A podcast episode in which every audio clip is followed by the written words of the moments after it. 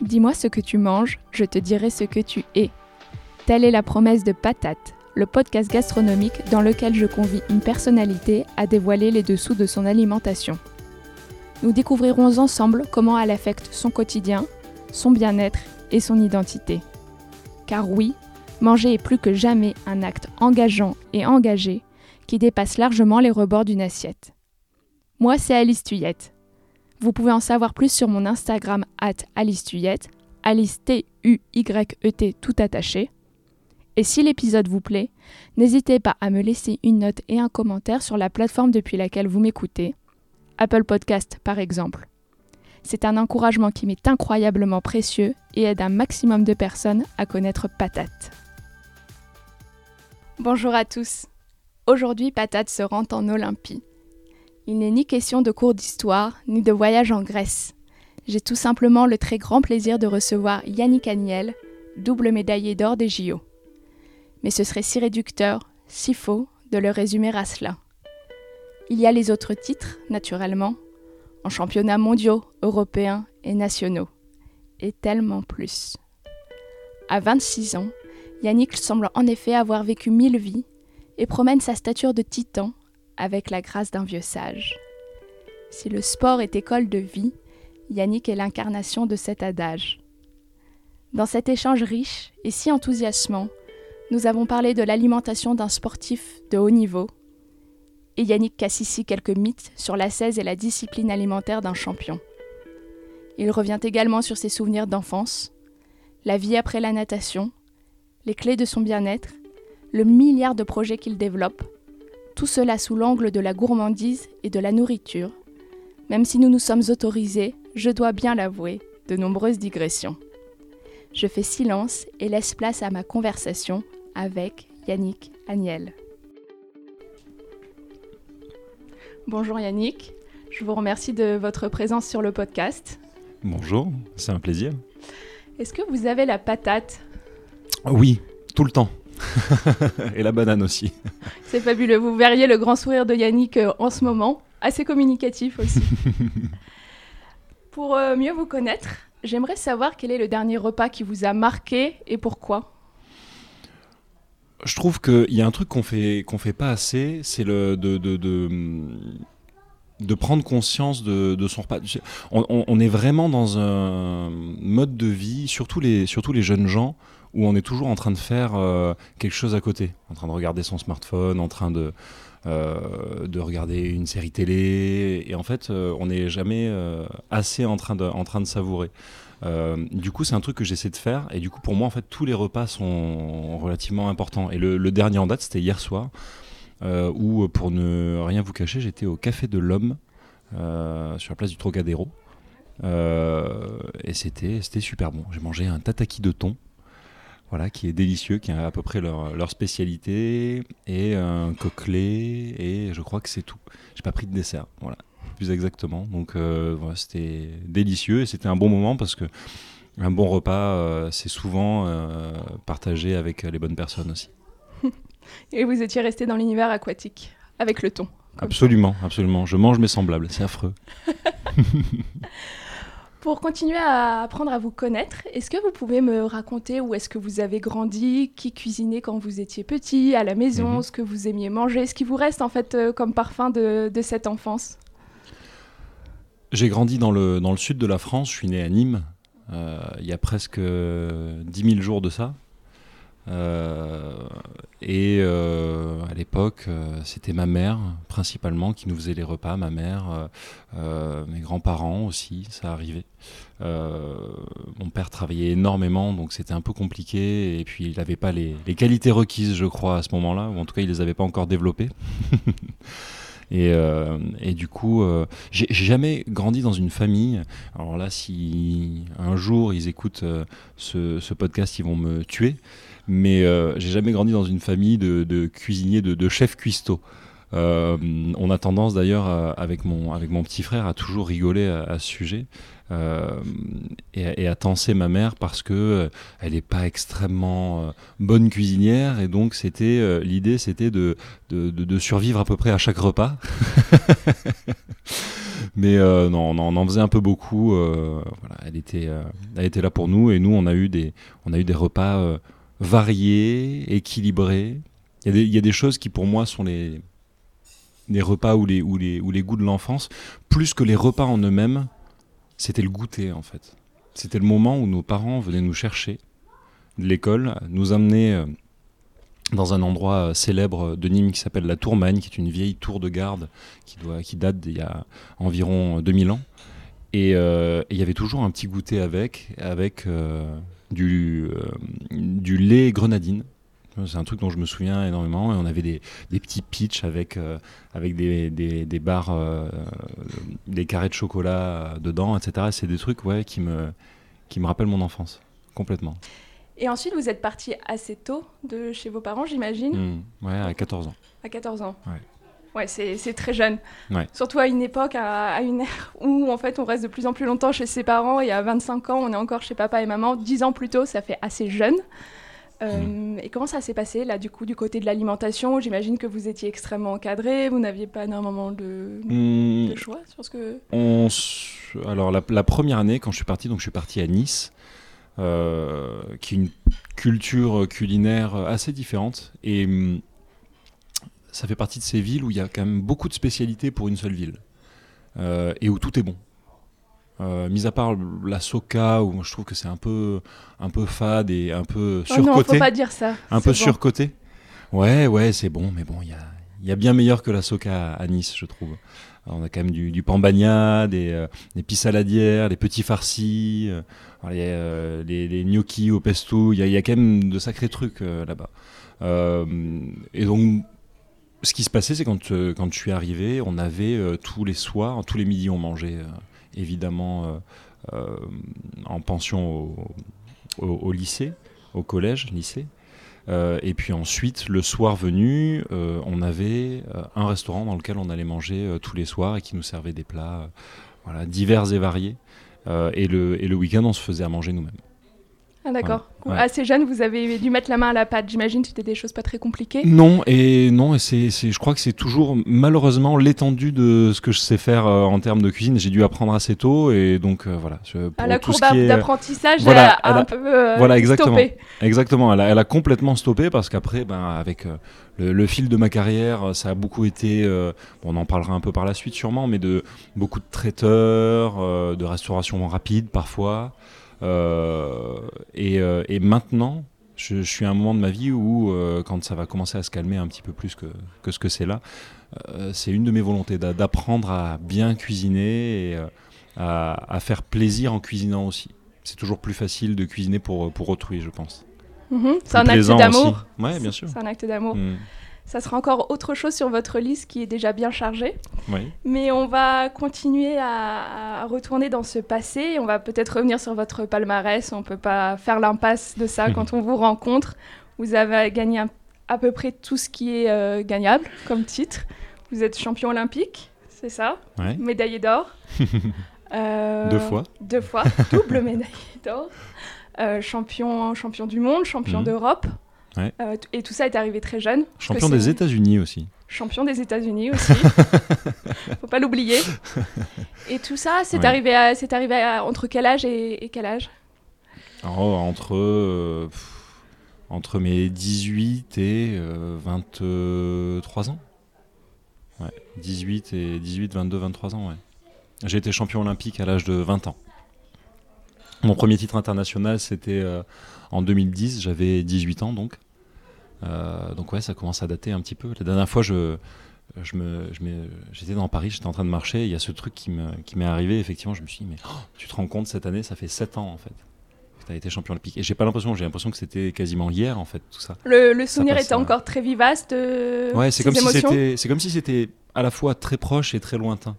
Puisque j'ai plus du tout cette vie-là, j'ai plus du tout ce rythme, ce quotidien-là. Et à la fois, bah, euh, une temporalité qui est assez, assez restreinte aussi. Donc, euh, donc euh, ouais, j'avais cette, cette, cette sensation-là de me dire, punaise, ça, ça, passe quand même assez vite. Il faut profiter. Il faut déguster. Et quelle était l'alimentation d'un médaillé olympique, d'un grand champion? Alors, je parle mm, pour moi, je sais pas, je sais pas pour les autres. J'ai essayé d'avoir une, alimentation la plus, la, plus, la plus équilibrée et variée possible. j'ai eu la chance extrême d'avoir à une cinquantaine de mètres de chez moi, sans faire exprès, d'anciens amis à mes grands-parents qui à l'époque habitaient à Nîmes et qui se sont euh, voilà, expatriés euh, jusqu'à Nice, qu'ils ont retrouvé absolument par hasard en, reprenant contact, etc. Il se trouve qu'on habitait à 50 mètres. Et, euh, et, du coup, c'est devenu vraiment de la famille pour moi aussi. Et puis, j'y allais à, un moment donné tous les soirs ou quasiment. donc voilà, j'avais là de ce qu'on appelle de la, la cuisine de grand-mère, la vraie. et là, c'était un délice quotidien. C'était vraiment. Euh, euh, j'ai jamais perdu de poids en allant là-bas. Après ça, j'ai toujours été un, immense flemmard. Et euh, au risque de choquer beaucoup de personnes, j'habitais, j'habitais mon, second appartement à Nice, était vraiment juste en face d'un carrefour et d'un McDo. Le carrefour et le McDo étaient vraiment juste en face. Et les premiers mois, j'allais McDo, McDo, McDo, McDo. Lapsus, j'allais au carrefour. Et euh, le problème, c'est que quand vous allez chez Carrefour, que vous attendez une heure et que vous êtes déjà tapé 8 heures d'entraînement, il y a un petit moment dans votre tête où vous vous dites Bon, allez, cette fois-ci, je vais prendre McDo. Et le problème, c'est que vous avez, vous avez mis le doigt dans l'engrenage, et à partir de là, vous allez. C'est fini. Vous allez, c'est fini, vous allez tout le temps chez McDo. Donc, euh, donc ouais, je suis allé beaucoup trop de fois, et même encore maintenant, j'y vais euh, plus que de raison, je pense. Pas forcément chez McDo, mais sur de la restauration euh, rapide en général, et pas forcément de qualité. Dans ma, au cours de ma saison, j'y allais beaucoup plus que de raison. et j'alternais entre vraiment de la, super bonne cuisine euh, et, puis, et puis de la cuisine absolument, absolument affreuse. Euh, alors je sais pas, c'était un moyen pour moi aussi d'avoir beaucoup de calories et d'énergie en très peu de temps, quelque part. Euh, et sans me prendre la tête à avoir à attendre en rentrant chez moi de cuisiner pendant un long moment. Et, puis, et puis voilà, quoi. donc c'était assez, c'était assez rapide et suffisamment calorique pour moi. C'était efficace. Ouais, c'était efficace, quoi. C'était efficace. Je suis pas sûr que sur le long terme et sur la, santé, ce soit particulièrement efficace, mais en tout cas, en tout cas, ça l'a été pendant un bon moment. Et puis ensuite, euh, quand j'ai quand j'ai bougé aux États-Unis et puis à Mulhouse, ça a été ça a été un petit peu différent. Mais euh, mais même encore maintenant, ça m'arrive de, manger euh, un peu plus que que ce que je devrais. Il y a des choses qui restent. Et au déjeuner, vous consommiez quoi pendant l'entraînement? Euh, pendant l'entraînement, rien. Euh, on mangeait. Euh, il faut manger ni trop peu, ni, ni un peu trop. C'est la juste dose. Ouais. Du coup, ça veut dire un petit déjeuner quand même le matin. Ah oui, et, obligatoire, et, obligatoire. Et un déjeuner assez léger? Notre entraînement était de 7h à 9h le matin. Un peu plus tard, ensuite, sur la fin de ma carrière, mais ça a été une majeure partie de ma carrière de 7h à 9h. Euh, si vous avez un entraînement de deux heures ou un petit peu plus, parce qu'il faut compter euh, l'échauffement, étirement, etc. Euh, si vous prenez pas de de petit déjeuner, ça va être compliqué de, tenir. Ah, vous avez besoin d'un carburant. Sachant que, sachant que pendant toutes les années où, où j'ai été au lycée, il y avait les cours derrière. Ah oui. Donc si vous vouliez pas finir en hypoglycémie pendant le cours de, de maths ou de, ou de chimie, c'était voilà. Hum, j'ai jamais eu un, j'avais un, j'avais un petit déjeuner assez, euh, assez millimétré. Pour moi, ça a toujours été. Alors là, pareil, je vais me faire retaper sur les doigts. Comme quoi, c'est assez étonnant. Hein. Souvent, on parle de les sportifs, euh, c'est dosé, etc., etc. Mon petit déjeuner, c'était trois tartines de Nutella, un verre de jus d'orange, et puis j'étais parti. Oui, c'est vraiment le petit déjeuner basique de l'ado. Euh, comme on l'imagine. Ouais, ouais, complètement. Mais je trouve ça incroyable parce que vous le dites, vous allez vous faire taper sur les doigts, mais c'est vrai que moi, néophyte, je ne connais pas grand-chose au hmm. sport, euh, et en tout cas pas du tout à ce niveau-là, mais j'ai une image d'une vie euh, presque de moine où ça passe aussi par une alimentation extrêmement stricte, suivie par un diététicien, suivie par des spécialistes, vos coachs, qui vous disent non, faut manger ci, faut manger ça, euh, pour augmenter les performances ensuite dans les bassins. C'est une, c'est une réalité aussi, mais en faut bien imaginer qu'on on, arrivait à un moment donné aussi où on était euh, un peu après le lycée entre 6 et 8 heures d'entraînement par jour. Donc peu importe ce qu'on mange, on le brûle. Et il faut quand même un apport calorique très conséquent. Quand on Quand fait vous 8 dites heures très de sport. conséquent, ça, ça, en chiffres, ça, ça donne Oh, quoi j'en- ai aucune idée. Je moi, je pas connais pas de- bien les histoires de dire calories, c'est pas quelque chose que je regarde du tout Bah, dans moi mon plus. alimentation. Fi- Finalement, moi non plus. Mais euh, je peux vous donner un équivalent en, en- en menu Big Mac, par exemple. Un menu Big Mac, c'est quoi? Ça doit être 900 calories, un truc comme ça. Euh, moi, j'en prenais 4. Ok. Voilà. Ouais, ouais, Donc ça, vous, ça- vous ça donne, donne une un- bonne idée. ça vous donne une bonne idée de à quel Ouais. point il faut, il faut remplir le bestiau euh, parce que bah, ouais, 8 heures de, de sport par jour, euh, ah, ça faisait, au-delà au- de l'apport calorique, on se dit parfois il y a des ingrédients en fait qui vous f- qui, qui, qui pompent de l'énergie, comme on vous dit manger trop gras, manger trop sucré, euh, ça pompe de l'énergie, alors que des bonnes protéines. euh, assez le, maigre le ou- combat principal du sportif de haut niveau, je pense, en tout cas du nageur, c'est le, je crois que c'est avant tout le sommeil.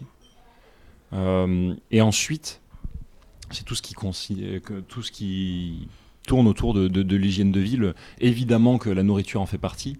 Euh, on on n'a jamais été suivi au jour le jour par un nutritionniste ou peu importe.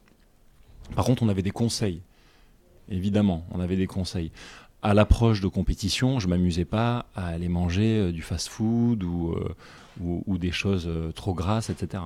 Euh, sur une semaine de Jeux Olympiques, euh, je mangeais un riz d'Inde, haricots verts, et puis, et puis c'était bon, quoi. C'est comme ça qu'on gagne des JO en fait. C'est avec le riz d'Inde haricots verts. mais pourquoi pas? Pourquoi pas? Je pense que chacun a son. Je pense que il y a une part de vérité, il y a une part de cadre. Effectivement, on peut pas s'amuser à manger tous les jours la même chose, euh, qu'elle soit bonne ou pas bonne. On peut pas euh, s'amuser à manger tous les jours des choses qui soient absolument trop grasses ou trop caloriques, etc., etc. Il y a quand même une part assez personnelle dans, ce qu'on ingère, je trouve. Euh, vous prenez un type comme, comme Usain Bolt, par exemple. Lui, quelques heures avant son 100 mètres aux Jeux Olympiques, bon, bah, il était en train de manger des, des chicken nuggets, quoi. Ah oui, incroyable. Ah ouais. Euh, au bord du terrain, il se mangeait ses nuggets, et puis voilà, quoi. Donc, euh, euh, il y a peut-être une part de d'intox, mais il y a aussi une part de... En fait, on fait ce qui nous fait du bien, parce que c'est pas le moment de... c'est pas le moment de, de- de stresser toute la journée sur Ah, putain, je, vais, je vais être obligé de me taper ça à manger, etc. Ouais, c'est là qu'on voit à quel point la nourriture a un impact Ouais. émotionnel et sur votre bien-être. Et, Bien et au-delà de ce qu'on mange, c'est surtout comment on le mange. Et Ouais, avec bien quel sûr. plaisir. Ouais, ouais, bien sûr. Il y a beaucoup de repas. euh, J'ai partagé énormément de repas pendant ma carrière, mais j'en ai mangé également énormément tout seul. Euh, et ceux-là, euh, ils étaient rapides en général et c'était pas forcément les plus, les, les- les mieux équilibrés. non, mais bon, ça, ça, ça compte aussi. Mais ce qui reste intéressant, c'est qu'on voit qu'il y a quand même une notion de plaisir dans le rapport à l'alimentation que vous aviez. Hmm. Et peut-être c'était pas sain, c'était peut-être pas équilibré, c'était peut-être pas l'idéal pour vous, mais en tout cas, vous, vous aviez quand même cette idée d'aller vers des aliments qui vous faisaient du bien euh, aussi Ouais, dans bien la sûr, tête. bien sûr. Et euh, parce que c'est vrai qu'on peut encore une fois avoir ce, ce- ce cliché du sportif et surtout avec votre palmarès où on se dit tout est tellement tourné vers la performance. Où est le plaisir alors dans la vie et dans l'alimentation euh, a fortiori? On a, on a, on a, on a ce, sentiment, et même moi, en regardant les médias, etc., quand, quand on n'est pas euh, dans le secret et dans, dans, dans, le, quotidien, euh, c'est difficile de, s'en rendre compte, mais effectivement, à tous les niveaux, prenez euh, les, les hautes sphères euh, politiques, euh, les plus grands chefs d'entreprise, les plus grands sportifs, peu importe, on reste des êtres humains avant tout. Et personne, je crois, ne, peut, ne peut tenir sans une, une certaine soupape de sécurité, quelque chose qui va lui faire du bien. Quand vous avez des, des gens, par exemple, je prends un exemple totalement différent, mais du style de Dwayne Johnson ou La Montagne, etc., qui sont des, des bœufs absolus, ils mangent sept fois par jour, euh, quasiment le même euh, repas, avec des calories, mais des, quantités astronomiques. Bon, bah, toutes les semaines, ils ont leur, euh, fameux cheat meal où là, ils se font plaisir, etc. Et, je pense que ça marche un peu de la, même manière. Euh, on a l'impression que tout est absolument cadré dans les moindres détails, etc. Ju- justement, pour être performant, il faut quand même se laisser une certaine, une petite marge de, de créativité, de jardin secret, de personnel, de ce qui va nous faire fonctionner. Ce qui va nous faire fonctionner. Le- le- L'exemple le plus criant, et qui là n'est pas vraiment euh, euh, dans le thème du, du podcast, c'est euh, je vais vous prendre un, basketteur, vous savez, pour, pour shooter au basket, normalement, correctement, si je ne si dis pas de bêtises, il faut une main sur le côté du ballon et une main, une main devant. Et on pousse avec la main de devant, et puis voilà. Euh, et ben, il y aura des basketteurs euh, en NBA, même au niveau NBA, au plus haut niveau, qui toute leur vie auront shooté avec les mains sur les deux côtés du ballon. Mm-hmm. Et on aura beau leur apprendre à shooter avec la main, euh, la main, la main devant le ballon, et ben, ils n'y arriveront pas. quoi. Et donc il ne faut pas forcer, je pense, qui est, euh, ce, qui est, ce qui devient naturel et ce qui fait qu'on est spécial, peu importe le domaine dans lequel on évolue. Et il en est de même avec, euh, avec la nourriture, je pense, euh, euh, pour, le, pour le, sport de haut niveau. Après, j'ai une grande chance dans ma vie, c'est que je suis un homme et que j'ai jamais eu de problème avec, j'ai jamais eu de problème de poids en fait. ça n'a pas été la même chose pour tout, toutes les filles avec qui je me suis entraîné, par exemple. Des problèmes de poids malgré l'entraînement physique qu'elles avaient elles, avaient un... trop de poids Ouais, ouais, ouais, ouais, ouais. Ça, ça arrivait. Ça arrivait. Ouais. Ça arrivait euh, d'être un peu dans. Un peu, un peu. Un peu. Pas assez strict, on va dire. Pas assez strict dans l'alimentation, dans alors que nous, on pouvait se permettre des, des, des largesses qu'elles n'avaient pas. Euh, n'avaient pas, pas la possibilité d'avoir. Donc, euh, donc ouais, là-dessus, euh, je, trouve que c'est un peu, c'est pas très fair play, mais, euh, mais heureusement pour moi. Heureusement pour moi.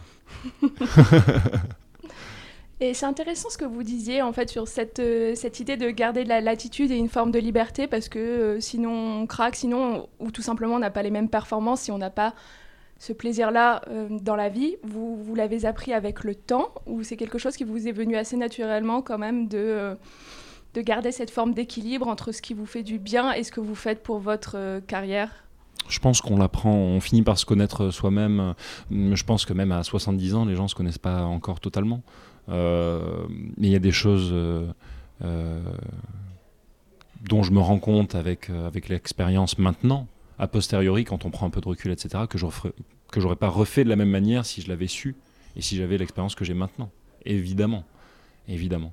Euh, je pense que c'est pareil pour, pour tout le monde et dans la, dans la vie de, dans la vie de chacun. C'est sûr c'est pareil pour tout le monde, mais je trouve que le discours que vous avez là-dessus est extrêmement mature et surtout si vous, vous en aviez déjà conscience à 18, 20 ans ou peut-être hmm. l'avez-vous fait naturellement d'ailleurs.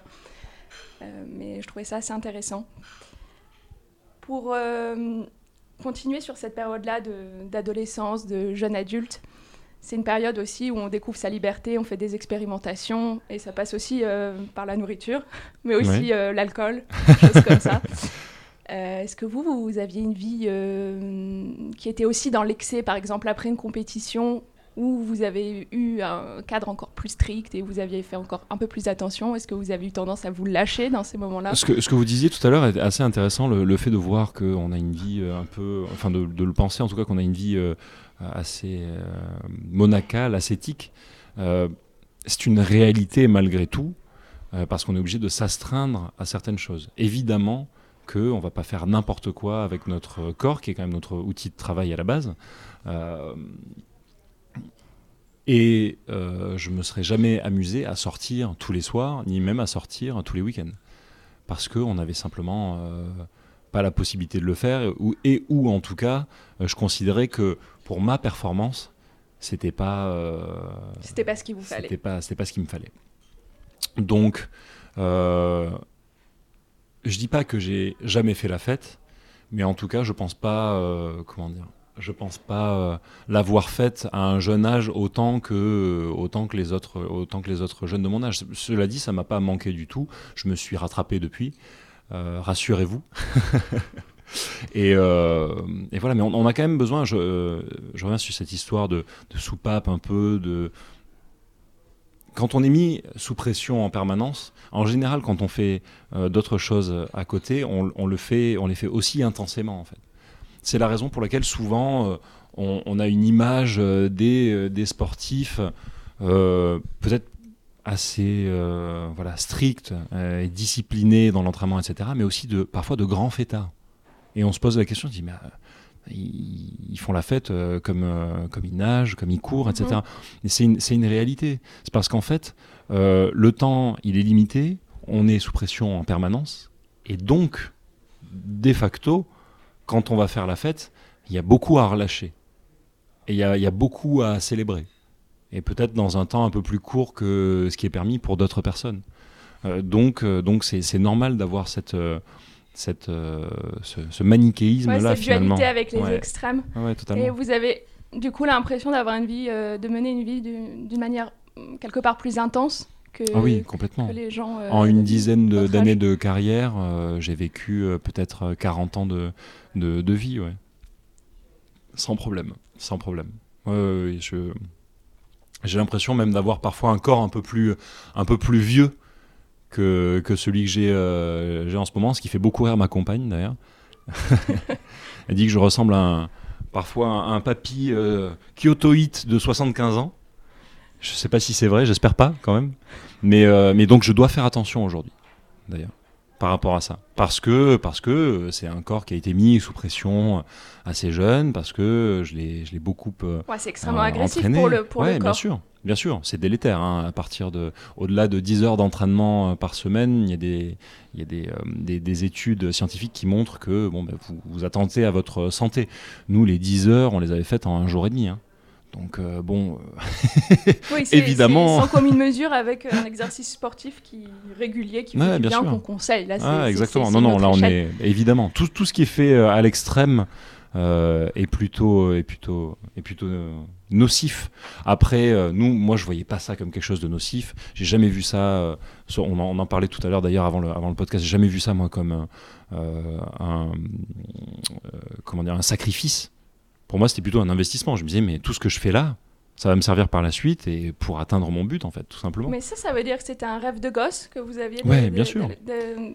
très jeune, Vous, et vous aviez comme ce phare, ces victoires, en, vous disant, je veux arriver à ce résultat-là et tout ce que je vais faire dans ma vie, ou 95% de ce que je vais faire dans ma hmm. vie, va être dirigé dans cette direction pour y parvenir. Oui, oui, complètement, complètement. Tout était fait, tout est fait, tout était fait pour, en tout cas, à tous les niveaux, même au niveau scolaire, etc. Euh, on avait, euh, pour revenir un peu sur le, sujet euh, de la nourriture, de la boisson, etc., tout ce qu'on prenait aussi pendant les entraînements, il y a un truc que beaucoup de gens détestent et je comprends, je comprends pas trop. Alors le, goût est assez fort, mais moi ça me donnait un, tonus d'enfer pendant l'entraînement quand j'avais vraiment des coups de barre. Là, c'est vrai qu'en l'espace de une minute derrière, j'étais reparti. C'est le, lait concentré. Ah oui. Voilà, encore un truc euh, bien, euh, bien costaud, mais c'est vrai que ouais, le lait concentré, j'en ai des tubes, j'en ai vidé, mais euh, des dizaines. Ah, vous les consommiez au tube comme ça Ouais, ouais, au tube directement. Directement dans la bouche? En fait, ils étaient sur le bord du bassin, sur le, sur le rebord, et puis on les prenait, hop, on en prenait un petit peu, on repartait, et puis voilà quoi. Et après, dans les gourdes, il y avait principalement de l'eau, et de temps en temps, on mettait peut-être un peu de, de sirop de grenadine, quoi que ce soit, mais Rien de, rien, de, rien de bien différent. On, attendait, on a tenté beaucoup les bars euh, euh, protéinés, énergétiques, etc. etc. Euh, en fait, il y a un truc que je supporte pas avec ces bars, c'est le goût très. Le, c'est pâteux, quoi. Mm-hmm. C'est immangeable. En fait, au bout de, on, mâche 3-4 fois et puis derrière, euh, on a l'impression de ressembler à, Voldemort. Quoi. On est, comme ça, c'est une horreur. ouais, du coup, c'est la texture euh, qui, ouais, ouais, je, euh, et alors, et alors, autant les, les barres fruitées, céréales et tout, ça va. Mais alors les barres chocolatées, là, on est vraiment sur le style Ovomaltine. Voilà. Ces bars-là, si, si, ceux qui nous écoutent voilà, ont déjà mangé de l'Ovomaltine, ils, ils voient très bien de quoi je parle, mais c'est une horreur ces trucs-là. Alors il y a beaucoup de gens qui aiment, et je, je, peux pas quoi. C'est vraiment un truc euh, donc ouais j'ai essayé de faire euh, de trouver euh, de, de, de, de, parer de parer de parer tout ça avec d'autres d'autres ingrédients. Mais mais ouais ouais c'était c'était ça a été beaucoup beaucoup du, du, lait concentré ouais. Et, toujours aujourd'hui vous, vous en consommez encore du lait concentré? Non. Non, non mais à chaque fois que j'en vois à, ouais. à l'entraînement Ouais, complètement. Et à chaque fois que j'en vois euh, maintenant au supermarché ou quoi que ce soit, je me dis ah, ah, je vais en prendre, je vais en prendre, et puis je me fais taper sur les doigts parce que bah, en fait non, c'est pas bon. Donc euh, elle se reconnaîtra. donc, euh, donc donc voilà, non, ça fait un moment que ça, fait un moment que j'en ai plus j'en ai plus mangé et puis bon, ça me manque pas particulièrement. Et pour poursuivre sur votre vie d'après, Mhm. d'après les bassins, vous disiez que votre corps en avait bavé. Ouais. Et vous le ressentez comment au- aujourd'hui? Ça se manifeste comment? C'est grande, grande fatigue. Je, suis- je suis fatigué plus que de raison, plus que mon, ce que mon corps devrait l'être euh, à mon âge. Ça, c'est une certitude. Et c'est la raison pour laquelle il faut que je fasse attention à tous les niveaux. Il faut que je fasse attention euh, à mon sommeil, il faut que je fasse attention à ce que je mange aussi, un petit peu, plus qu'avant, en tout cas. Euh, donc voilà, j'essaie de, j'essaie de. Mais il y a, mais il y a beaucoup de, j'ai beaucoup de, comment dire, de repas euh, euh, sanctuaires, hein, des bons et des moins bons. Depuis que, depuis que j'habite à Paris, j'ai découvert plein de, plein de petits, euh, plein de petits restos, plein de petites adresses où je suis, euh, je suis absolument, absolument fan. Et je découvre, je découvre comme quelqu'un qui arrive, bon, de, de la province, et puis. trucs style le relais de l'entrecôte, euh, Ipudo, voilà, avec les, les- merveilleux ramen, c'est un délice. Euh, je vais en profiter pour citer aussi euh, Petit Bao, euh, voilà, et, et faire un coucou à, à Céline qui nous, a, qui nous a mis en contact. On remercie Céline, du coup, de Petit Bao. Aujourd'hui, votre alimentation, vous dites que vous devez faire un petit peu plus attention. Vous êtes dans cette découverte des restaurants et en même temps, vous faites un peu plus attention quand vous êtes à la maison. Ou comment ça se, Oui, se oui, oui. manifeste? Eh bien, ça se manifeste en faisant les courses et euh, en faisant attention tout court et en cuisinant. Il n'y a tout. pas de secret. Hein. Non mais non mais il y a pas de secret. Non mais c'est la, la réalité elle est là. Euh, quand j'étais aux États-Unis faire les courses c'était un peu compliqué euh, parce que j'étais tout seul que on avait un, un- ce qu'on appelle les, les- les chaînes Whole Foods Ouais. qui étaient des, des chaînes de nourriture organique etc dans lesquelles on mangeait absolument tout le temps mais en fait quand, quand on mangeait à l'extérieur c'était tout le temps énorme. C'est tout le temps des, des calories pour, pour un même yaourt euh, à la grecque. euh, en France, je vais dire des bêtises, mais en France, euh, on est à, à 50 calories, mettons. Là-bas, on était à 150. Quoi. Mhm. Et le moindre truc, c'était comme ça là-bas. Donc, on avait- sans s'en rendre compte, même ouais, en ouais. fait, même en faisant entre guillemets attention, on se retrouve avec euh, un apport calorique qui n'est pas du tout le Ouais, même que celui qu'on a ici. Totalement, totalement. Il y a une- bonne amie à moi qui a, qui a d'ailleurs établi une théorie là-dessus et qui disait qu'à chaque fois qu'on partait vivre aux États-Unis, euh, il y avait le- la malédiction des 7 kilos. Euh, C'est-à-dire que si on partait plus de un an et demi, si on faisait vraiment, vraiment pas attention, on prenait en général 7 kilos. Donc voilà, j'ai essayé de faire attention autant que, autant que faire se peut. Mais, euh, mais ouais, ouais, ouais, il y a plein de. Moi, j'ai plein de, de- de petits. euh, des, des repas, des trucs. Je suis, je suis quelqu'un du Sud. Donc, euh, dès qu'il y a un rayon de soleil, tout le monde se met euh, aux grillades. euh, c'est des, des salades. euh, voilà, salade, euh, huile d'olive. Et puis après, les, les grillades au bord de la piscine. C'est plutôt chouette. C'est bien, et en plus, ça, faut pas forcément avoir des compétences extrêmement développées Non. en cuisine pour que ce soit bon. Si on a Non, des bons non. produits, euh, une fois qu'on a maîtrisé le. Non, mais j'enjoins euh, tous les gens euh, qui, qui ont de la patience et, un, et un, un grand talent pédagogique à essayer de m'apprendre à, à cuisiner parce que je suis à la recherche de ça, justement. Maintenant que. Et c'est ce que je disais tout à l'heure, dans, dans- dans toute ma carrière, j'ai toujours eu, euh, quand on est sportif de haut niveau et à partir d'un certain niveau de, de performance, on a quand même tout qui est offert sur un plateau en permanence. Euh, sur mes dernières années à, Mulhouse, j'avais un traiteur euh, quasiment midi et soir. Euh, donc je ne me faisais pas de soucis particuliers. Et par contre, une fois que tout est terminé et que tout s'arrête de façon assez abrupte, bon, bah, si vous n'avez pas forcément quelqu'un chez vous, moi j'ai vécu, j'ai eu mon appartement depuis, on le disait tout à l'heure, depuis mes 14 ans, 15 ans. Euh, bon, bah, c'est pas, c'est pas si facile que ça Ouais, de se ça, dire, euh, je vais m'y mettre, nature. je vais le faire euh, pour moi-même, je vais me cuisiner deux heures, puis j'y connais rien, je sais pas, j'ai jamais appris auprès de mes parents parce qu'ils n'étaient pas spécialement euh, voilà, extraordinaires à ce sujet. Et puis derrière, moi, il fallait que je me débrouille. Ma vie, elle a toujours été très rapide. Donc voilà, maintenant, je vais, je vais prendre un peu plus le temps. Et, euh, et comme, on, comme on le disait, justement, là, j'ai pas très très loin l'appartement qui est en rénovation. Je fais la cuisine en premier.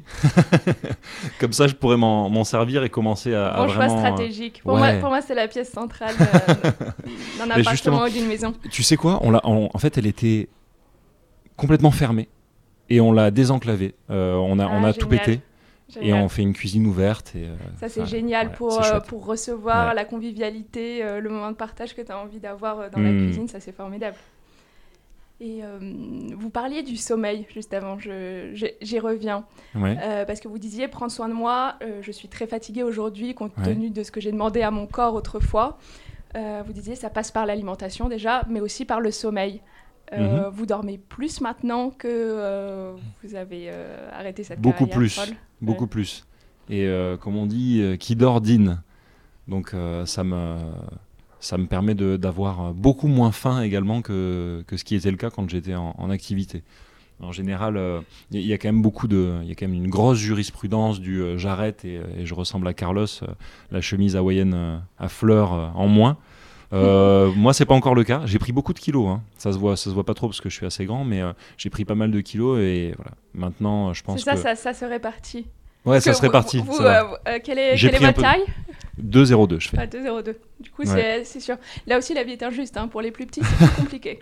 ah, ben c'est sûr, c'est sûr. C'est plus, plus compliqué. Et, et, à la fois, pour moi, pendant ma carrière, ça a été plus compliqué de d'avoir un corps qui ressemblait à quelque chose parce que ben voilà, quand euh, des gens de 1m70 faisaient autant de musculation que moi, ben, ils prenaient euh, très rapidement alors que moi je ressemblais à un Mikado quoi. Donc euh, ça a marché finalement. Ouais ouais ouais, ça a plutôt pas mal marché donc ça va. Je vais pas me plaindre. On a beaucoup parlé de votre vie justement quand vous étiez nageur, de votre vie aujourd'hui, mais euh, le point de bascule, ce moment de rupture, quand vous êtes passé de, l'un à l'autre, j'aimerais revenir sur euh, le burn-out dont vous avez euh, mhm. un petit peu parlé. Qu'est-ce qui s'est passé en fait L'histoire est, un, peu longue, je ne vais pas revenir tout à fait en, détail là-dessus, mais voilà, il y a eu beaucoup de beaucoup d'atermoiements sur mes dernières années lorsque je vivais à Nice. Et donc euh, là-dessus, après, euh, après maintes péripéties, j'ai décidé de, partir aux États-Unis. Et avec cette idée que finalement, j'étais très heureux d'être là-bas. Et que j'avais la chance d'avoir justement une seconde chance et qu'il fallait pas que je me loupe. Et donc je me suis entraîné plus que jamais, sans, sans, sans 10 heures de sommeil chaque nuit, euh, et, très très dur. Et il y a un moment donné, mon corps a lâché complètement en fait. Parce que voilà, c'était pas euh, la meilleure nourriture du monde à laquelle j'étais habitué, c'était pas les plus grandes heures de sommeil. Et puis derrière, je ne m'économisais absolument pas du tout euh, à l'entraînement. Ouais, ça donne un cocktail assez explosif. Quand vous dites votre corps a lâché, c'est ah ben, C'est-à-dire que du, du, jour au lendemain, je suis arrivé à l'entraînement et quand on m'a demandé de faire un temps, au lieu de pouvoir sentir que j'avais mon plafond qui était à 100% de mes capacités, c'était euh, d'un seul coup à 70. Et je, malgré euh, tout ce que j'ai essayé, c'était impossible de, passer ce plafond-là. Ça va être très difficile à vivre. Ah ben oui, surtout, que, surtout en tant que sportif de haut niveau, hein, je vous le confirme. C'est très peu, très peu évident, surtout qu'on ne comprend pas trop euh, pourquoi ça fonctionne comme ça. Je savais que j'étais extrêmement fatigué et qu'il fallait que je dorme, qu'il fallait enfin que je me repose. C'était un truc qui, a été récurrent hein, depuis. Euh, là, on, parle de 2013-2014. Depuis 2011, euh, je disais qu'il me fallait au moins six mois d'arrêt. Euh, donc ça, c'est un message que j'essaie de faire passer aux gens en général, peu importe le domaine et l'activité professionnelle, etc. Si vous sentez que vous êtes vraiment lessivé, ne forcez pas. Ne forcez pas pour euh, X raisons. si c'est euh, les, gens autour de vous qui qui se, vous connaissent pas autant aussi bien que vous, connaissez vous-même ou euh, ou qui vous poussent parce qu'il y a toujours un dossier à, terminer, il y a toujours un truc à faire, il y a toujours une chose dont on doit s'occuper. Oui, si on met pas un stop, de toute façon, il y aura toujours quelque chose. L'espace, il n'y a, pas d'espace vide, l'espace se remplit. Mmh, exactement. Donc donc ouais, j'enjoins les gens à vraiment mmh. faire faire attention à ce sujet-là parce que moi ça a été ça a été fatal à un moment donné. C'est sûr que ça a apporté un, sacré coup d'arrêt et ça a été très très dur par la suite. Et votre reconstruction est passée par quoi? Vous avez été aidé vous... Oui, euh, beaucoup plus tard que ce que j'aurais dû, parce que j'étais un petit con. parce que... Vous pensiez vous en sortir seul? Ouais, exactement. Mais ça se comprend aussi parce que depuis que vous avez 14 ans, vous, euh, vous gérez votre vie, vous gérez vos résultats, vos performances, vous êtes euh, autonome et c'est normal que ensuite quand il y a aussi un pépin. Bien sûr, et puis je voulais pas inquiéter mes parents non plus. Euh, il y, a eu beaucoup de, il y a eu beaucoup de, il y a eu beaucoup de, choses en même temps. Il y a eu beaucoup de, beaucoup de choses qui se sont télescopées mais, mais effectivement, de, tout ce que j'ai vécu, en tout cas, moi, je regrette absolument rien. Hein. Je suis, très heureux. comme on l'a, comme on l'a dit tout à l'heure, ça me fait bizarre à chaque fois parce que j'ai pas, pas l'impression que c'est moi en fait quand on me dit voilà champion olympique, champion du monde, champion machin c'est génial. Je suis, ravi parce qu'en fait, euh, je, suis ravi juste. En fait, j'en ai rien à faire de la notoriété, j'en ai rien à faire de l'argent. Je suis juste ravi de, pouvoir être, d'avoir la chance d'être reconnu pour une expertise dans un domaine que j'ai pratiqué pendant des années et pour lequel je me suis vraiment donné euh, corps et âme. Mmh. Ça, c'est chouette. Sans histoire d'ego. Ouais, ouais. Bon, il y a toujours un peu d'ego hein, quand on est. Euh, on peut pas, on peut pas gagner sans ego. C'est pas possible. C'est pas possible. On peut pas gagner sans ego. Il y a un moment donné, il faut le vouloir plus que quelqu'un d'autre. Mmh il faut, le vouloir plus que la personne à côté. Ouais, et il faut un moteur. Parfois l'ego. Ouais, bien sûr. Ou en tout cas en partie. Bien sûr. C'est, euh, comment il s'appelle Morpheus dans Matrix qui disait on n'est pas le meilleur quand on le croit, mais quand on le sait. Et moi j'en étais persuadé. J'étais persuadé que j'étais le meilleur et que j'allais massacrer tout le monde en arrivant aux Jeux Olympiques. Mais vraiment. Mais c'était un exercice mental que vous vous non, je pense que, mais que vous pratiquiez de vous dire euh, d'avoir des, On parle beaucoup d'affirmation aujourd'hui, de, coaching et de se dire. Euh, je pense que c'est assez inné. Je pense que c'est assez inné. Ouais, vous l'aviez en vous. Je pense que un, ça c'est inné. C'est un truc qu'on a en soi ou qu'on n'a pas.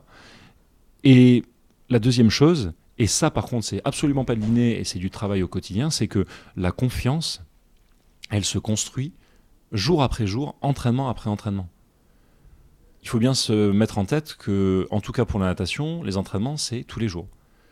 Si vous ratez un entraînement, ça vous donne une seule raison suffisante pour peut-être vous mettre à douter et vous dire ah ben j'ai peut-être pas mis toutes les chances de mon côté. Moi c'est comme ça que je voyais la, chose.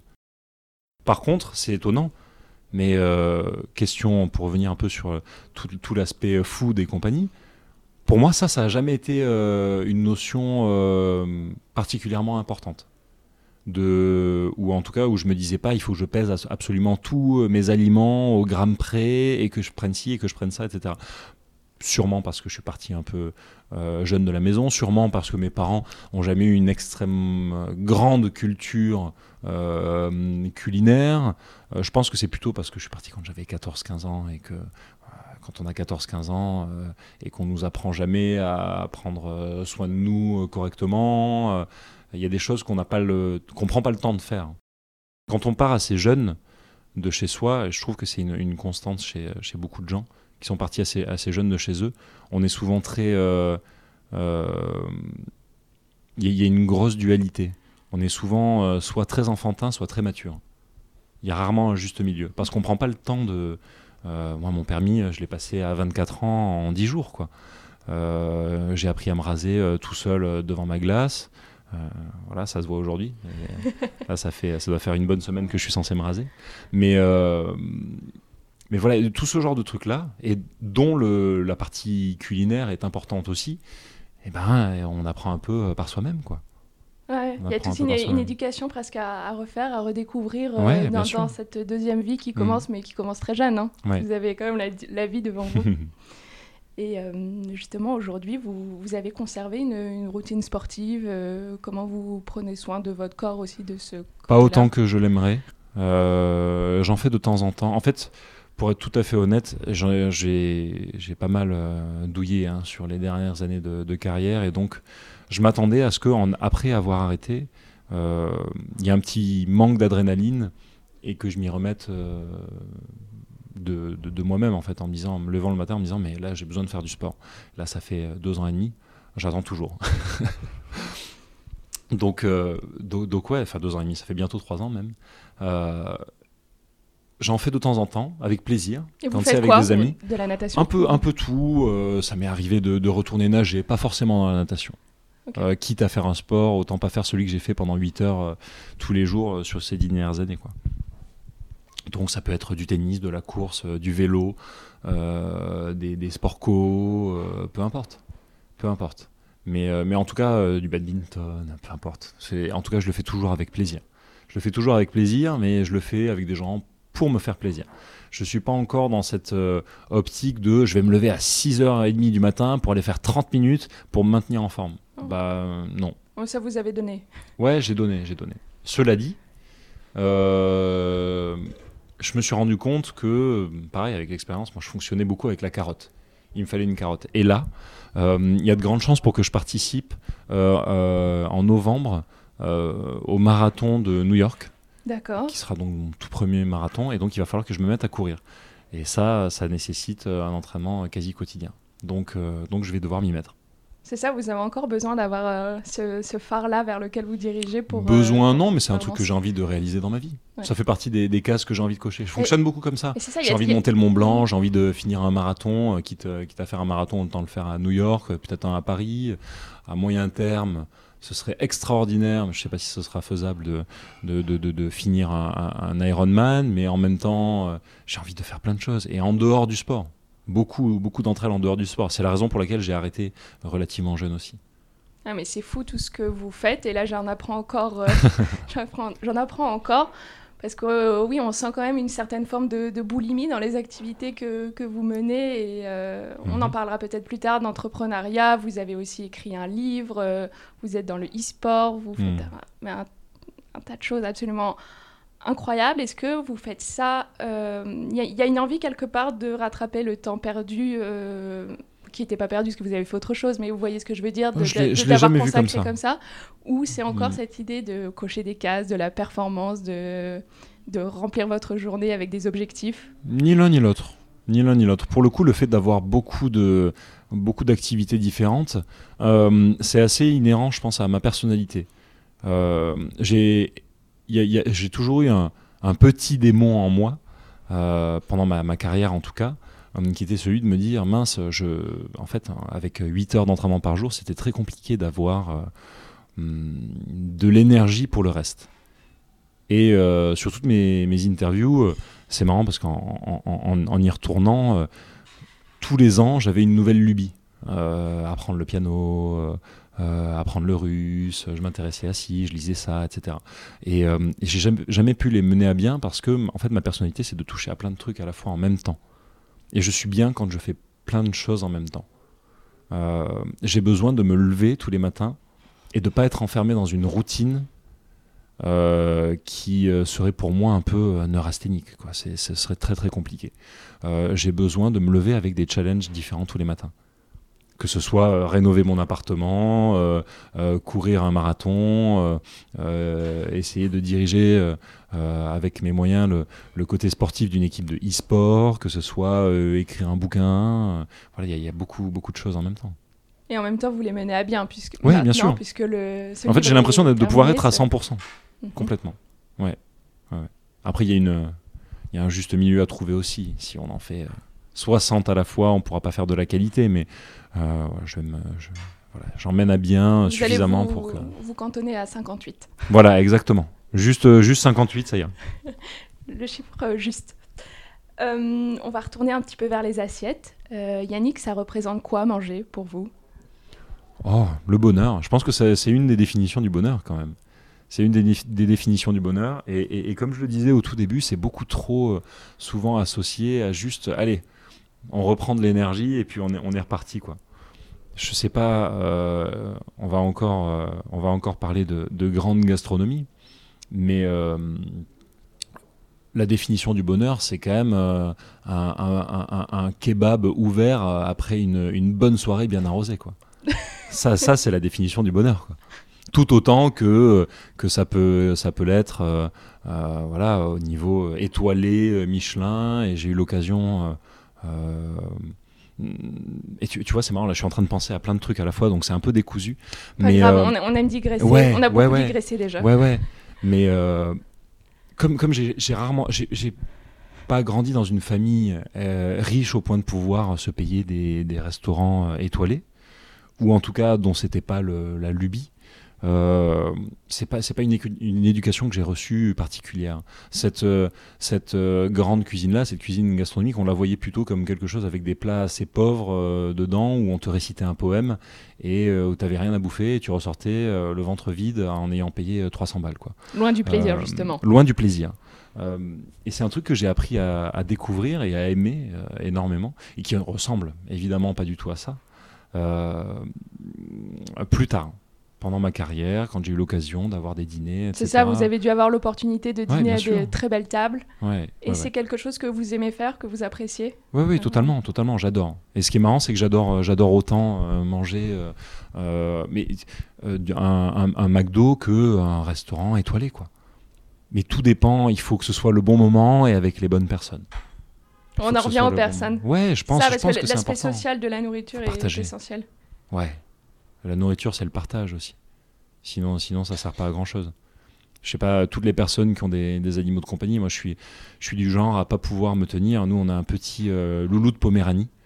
Euh, je sais pas si vous voyez ce que c'est. C'est un chien Si, qui ressemble à une, bien, une une peluche. peluche. Ouais, c'est ça, qui Mm. fait 2 kilos. euh, en plus, elle est toute, toute toilettée, toute mignonne et tout. Et je suis le genre de personne, je, je peux pas m'empêcher de lui filer un truc à bouffer à chaque fois. Donc même, euh, c'est même pas avec les, parfois avec des personnes, c'est même avec des animaux. Bon, t'es toujours obligé de partager la nourriture. la nourriture, c'est la vie. Hein. Du coup, si le chien est obèse, on sait pourquoi. Ah non, non, non, bah, écoute, euh, on, y fait attention quand même, parce qu'il faut qu'elle rentre dans l'avion, dans, le, dans, la, dans, dans son panier et tout. Donc, euh.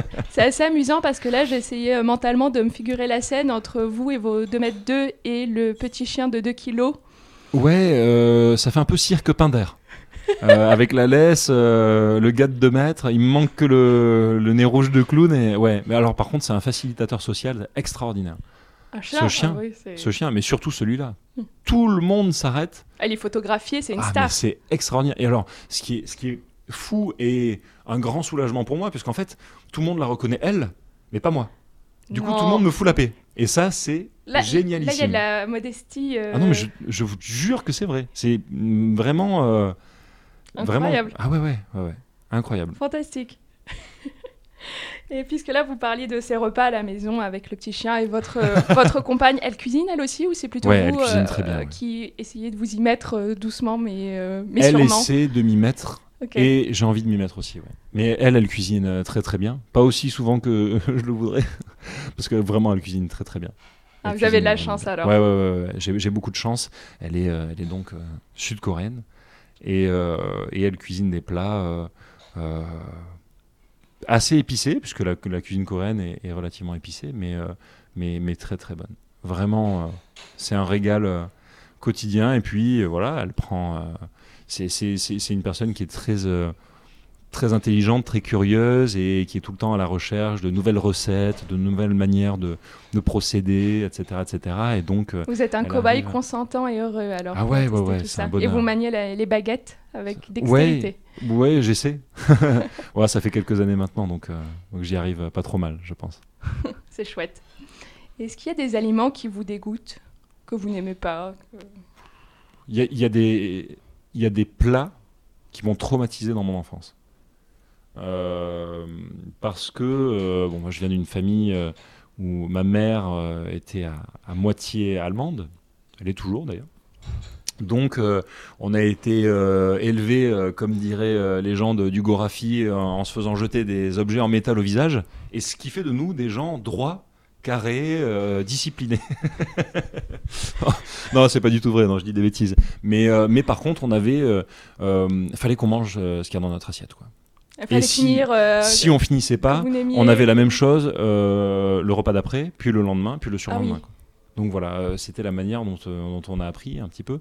Et il y a quelques plats du style les endives au jambon. Je- je- franchement, je- alors ça fait tellement longtemps que j'en ai plus mangé que voilà. Euh, mais ouais, ça m'avait dégoûté. Et surtout, on avait un truc. Alors que maintenant, j'adore le saumon, mais on a mangé une fois avec mon petit frère. On était avec mon petit frère. Ça nous a vraiment traumatisé du boudin au saumon, qui était mais dégueulasse. J'ai jamais mangé un truc aussi dégueulasse de toute ma vie. D'ailleurs, depuis, c'était vraiment le truc le plus affreux existant sur terre. Et on a dû en bouffer euh, au moins, au moins deux jours d'affilée, jusqu'à ce qu'on finisse le truc. Et ça nous a mais traumatisé à vie, quoi. Du coup, à chaque fois qu'o- qu'on voit du boudin au saumon, c'est quand même pas. Heureusement, Ouais, pas. vous n'en voyez pas tous les jours. Voilà, on n'en voit pas tous les jours, heureusement, mais, euh, mais on, est, on, en, on, en- on en rigole encore. hein, parce que vraiment. euh, c'est drôle Yannick parce que vous êtes plus, euh, vous avez des souvenirs plus vivaces des plats que vous détestiez enfant, que ouais. des plats que vous consommiez régulièrement. Ça c'est drôle. Ouais, mais on, a- on avait plein de trucs qui étaient assez simples au final. On avait des. euh, tout ce qui était les cordons bleus, les buns, les trucs comme ça. Et puis après, on n'avait pas de. Comment dire de plats de spécialité Ouais, où, euh, où mes parents les faisaient genre super bien et on se disait oh, c'est génial euh, enfin ça tu vois Mais bon, Non. le boudin au saumon, on retient, c'est Et votre, ouais, le votre boudin au saumon surtout surtout ne mangez pas de boudin pas. au saumon. N'y allez pas. Courez. Et, euh, et dans la vie, est-ce qu'il y a des choses qui vous dégoûtent? Non. Mais, mais même euh, même euh, même en nourriture et compagnie je mange tout. Je mange tout. Il y a, il y a des choses que j'aime moins. Style avocat etc à part en guacamole je suis pas très fan de l'avocat maintenant on en a partout en plus Ah, C'est Euh, euh, c'est- le délire euh, avocat. Ouais, complètement. Euh, mais je mange tout, quoi. Euh, tout ce qui est fruits et compagnie, aucun problème. Mais par exemple, le pamplemousse, c'est assez compliqué. Mais j'en mange quand même. Ça me... Enfin, vraiment, vraiment, Vous je, êtes suis... assez facile. ouais, je suis très, très facile. Yannick, qu'est-ce qui vous donne le plus d'énergie en dehors de la nourriture? Le plus d'énergie? Mhm.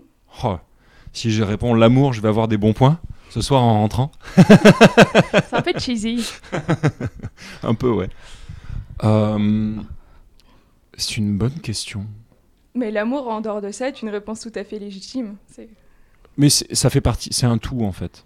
Je crois que, je crois que ce qui me donne de l'énergie, c'est euh, c'est euh, c'est la vie que je mène tout court et, les, on va dire tous les projets que je mène, les projets de vie que je mène, qu'ils soient d'ordre privé ou d'ordre professionnel. Euh, je sais plus qui, qui disait que euh, le bonheur c'était de de- d'avoir les, les mots en phase avec ses actes. Et c'est un truc que, même en tant que personnalité publique, on met, on met parfois du, du- du temps à comprendre. Et maintenant, moi, je suis absolument heureux. Et vous avez l'impression d'avoir cet alignement en- Ouais, entre complètement. vos mots et vos Ouais, actes complètement. Complètement. Et quand je l'ai pas, euh, c'est un truc que je me permets de rediriger directement. Mais ouais, complètement. J'ai bah, j'ai rien à cacher. euh, Je suis heureux. J'ai plein de projets euh, dans ma vie. Enfin, j'ai de la chance. J'ai énormément de chance parce que j'ai une famille aimante euh, avec laquelle je, dont la- je, suis, je suis très très proche, euh, même en étant euh, géographiquement éloigné. Euh, j'ai euh, j'ai- voilà, une copine qui est merveilleuse et dont je suis très amoureux et voilà, je pense qu'elle est très amoureuse aussi. Euh, donc voilà, bah, tout va bien. J'ai un petit chien. J'aurais aimé un gros Rottweiler, mais bon, je me retrouve avec un petit C'est elle boulot qui de choisi Mais en fait, elle l'avait avant, donc je suis, je suis, elle, est- elle est venue avec le package. Donc j'ai pas pu choisir. Êtes le, le beau-père. Voilà, exactement. Bon, je considère comme le père quand même. Vous l'avez reconnu. Voilà, exactement. Je l'ai reconnu. J'ai signé les papiers. Et euh, votre actualité aujourd'hui, c'est euh, vous travaillez sur euh, l'ouverture, euh, vous avez dit une sorte de barbershop pour les femmes à Paris. Ouais, ouais.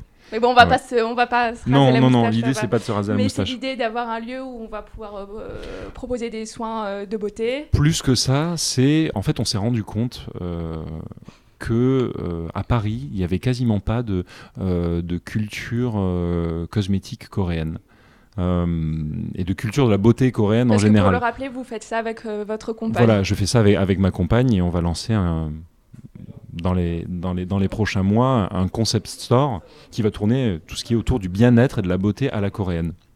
Et à part quelques produits cosmétiques avec des gammes très peu euh, étendues et euh, deux ou trois marques différentes, avec un corner chez Sephora et de toute manière quand on retourne le produit tout est écrit en coréen donc on comprend rien, et euh, un corner chez Oh My Cream qui par ailleurs est, est très bien, mais il n'y a pas grand chose et surtout il n'y a pas de spécialiste. Il n'y a pas de spécialiste donc on s'est dit bon ben on va lancer le truc.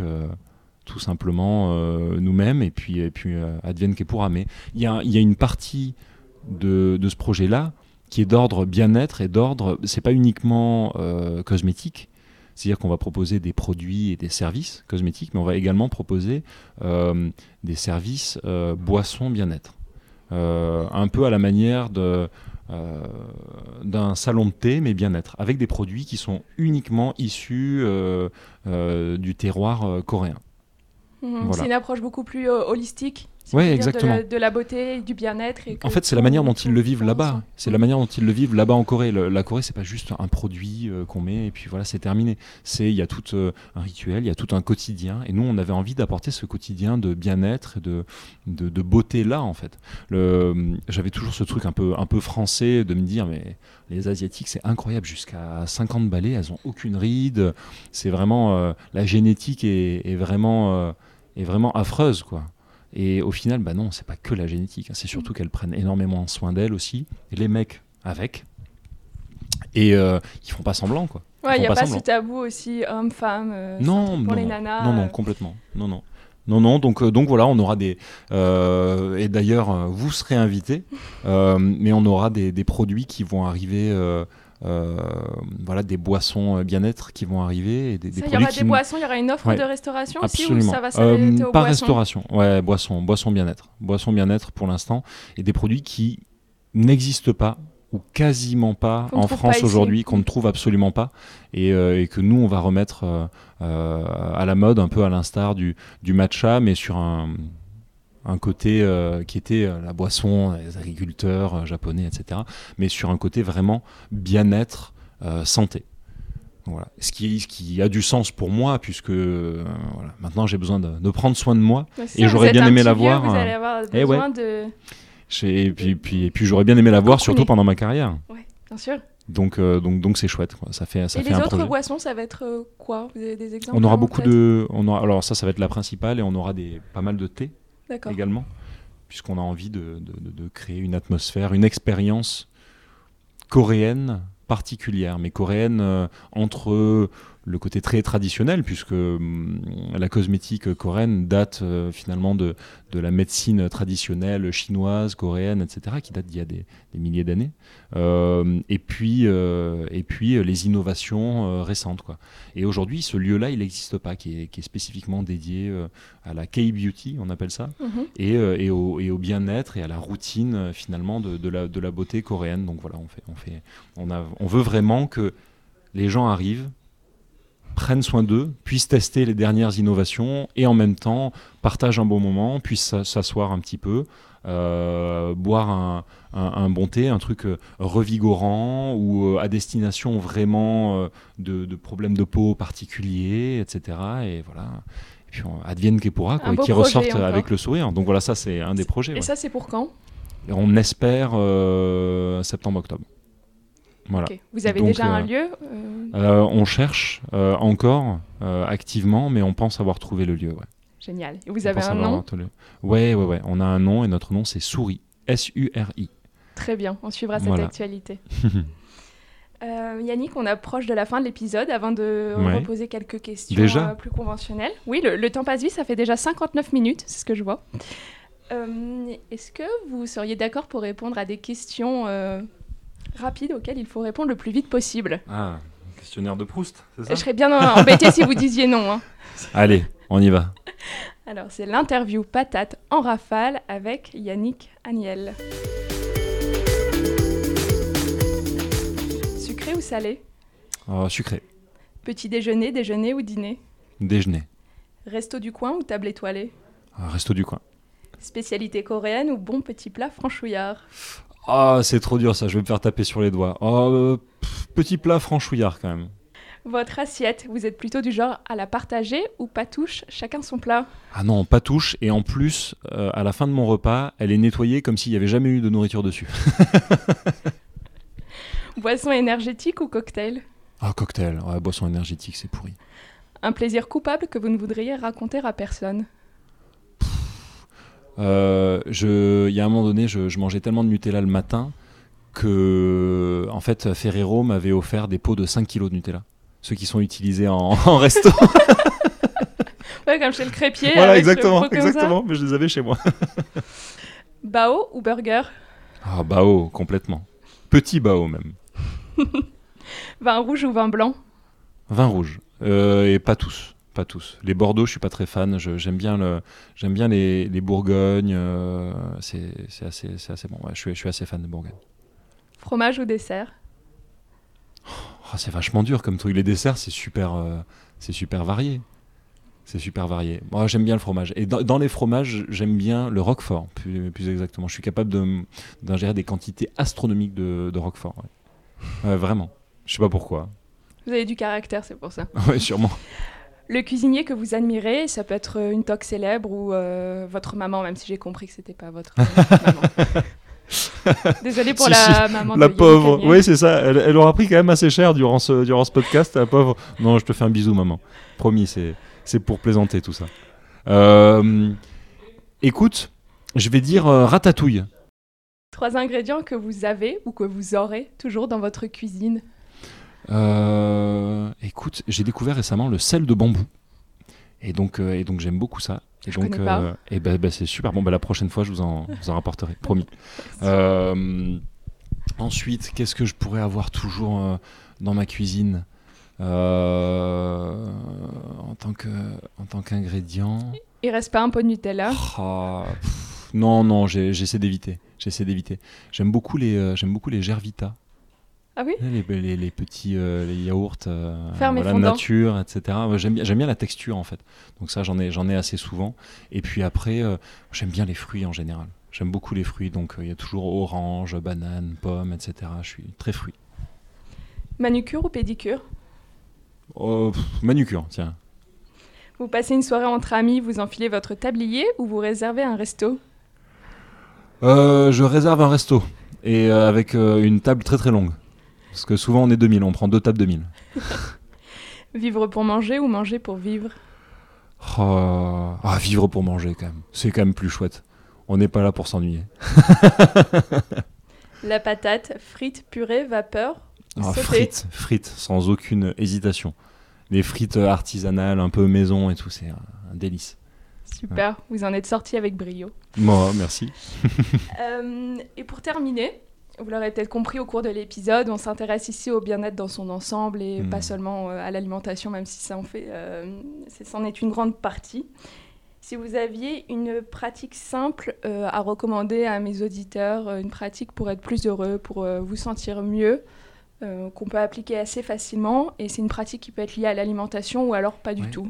C'est marrant parce qu'on on a, on a, beaucoup parlé, il y a un truc, on pourrait parler pendant des heures, je suppose. Euh, il y a un truc dont on n'a pas du tout parlé, c'est que je, fais l'idiot en racontant euh, toutes ces histoires de, fast-food et compagnie. Euh, la réalité, c'est que si pendant une bonne partie de ma carrière, c'était les tartines de Nutella et compagnie, les gens ont tout comme on se couche de plus en plus tard, ont souvent tendance à penser que on doit faire un gros repas le soir. La réalité, c'est que le repas le plus important de la journée, c'est le matin, c'est le petit déjeuner. Et ce petit déjeuner-là, il doit être consistant, il doit être euh, équilibré surtout, euh, et notamment pour les gamins. Euh, c'est super important. C'est des laitages, alors ça peut être yaourt, jus de fruits, fruits, pain complet, tartines de confiture, voilà. mais c'est super important. Ne pas louper le petit déjeuner, avoir un déjeuner consistant et finalement, un, dîner, s'il est à la maison, en tout cas, au restaurant c'est autre chose, mais s'il est à la maison, euh, relativement soft. Relativement soft. Parce qu'en fait, euh, tout ce que vous mangez, eh ben, vous n'allez pas le dépenser derrière quand vous allez dormir. Quoi. Ah, vous avez raison. Et pour revenir sur le petit déjeuner, on voit beaucoup d'enfants qui partent, je crois, le ventre vide à l'école, et ça, c'est. C'est une catastrophe. un fléau. Ouais. Euh, et, sinon, pour, pour, cette recommandation, moi, je pense que je fais exactement le contraire. Puisqu'il ne faut pas, puisque le matin, c'est le rush et je veux travailler. Le midi, j'ai pas le temps. Et le soir, voilà, je dîne tard et euh, c'est mon repas principal. Mais Il faut prendre le temps. Il faut prendre le temps. On, nous, euh, on, nous pousse en permanence à justement être. prenons le temps. Et, et, le plus important dans le, dans le repas et dans le fait de manger, c'est quand même avant tout de prendre le temps, comme je disais au début, de savourer et de, de bien manger, d'être conscient de, de ce qu'on mange et de, de vivre l'instant présent. Alors c'est un peu difficile, hein, parce que voilà, il y a les réseaux sociaux, les machins, on, est, on a toujours un truc à faire. Mais sans rire, faites-le. Faites-le parce que parce que c'est important et parce que vous, ça vous apportera votre équilibre aussi et de l'énergie dans la journée dont vous aurez besoin. Et je trouve ça génial qu'on ait ce conseil d'une d'une personne qui a de l'extérieur, on a l'impression que vous vous êtes tellement pressé toute votre vie et d'avoir fait ces choses si jeunes, hmm. si vite, si bien. Mais justement, vous avez le recul nécessaire pour pouvoir nous dire prenez votre temps. Euh, pour terminer, où est-ce que mes auditeurs peuvent vous retrouver ou si vous avez envie de parler de votre actualité ou de choses à suivre? Ils peuvent me retrouver euh, assez facilement sur euh, tous les réseaux sociaux, en, en priorité Twitter et Instagram, que j'utilise pour voilà, des, raisons Yannick Agnel. différentes. Et c'est Yannick Agnel. Vous cherchez Yannick Agnel, il devrait y avoir un tic bleu à côté. Sinon, c'est un fake.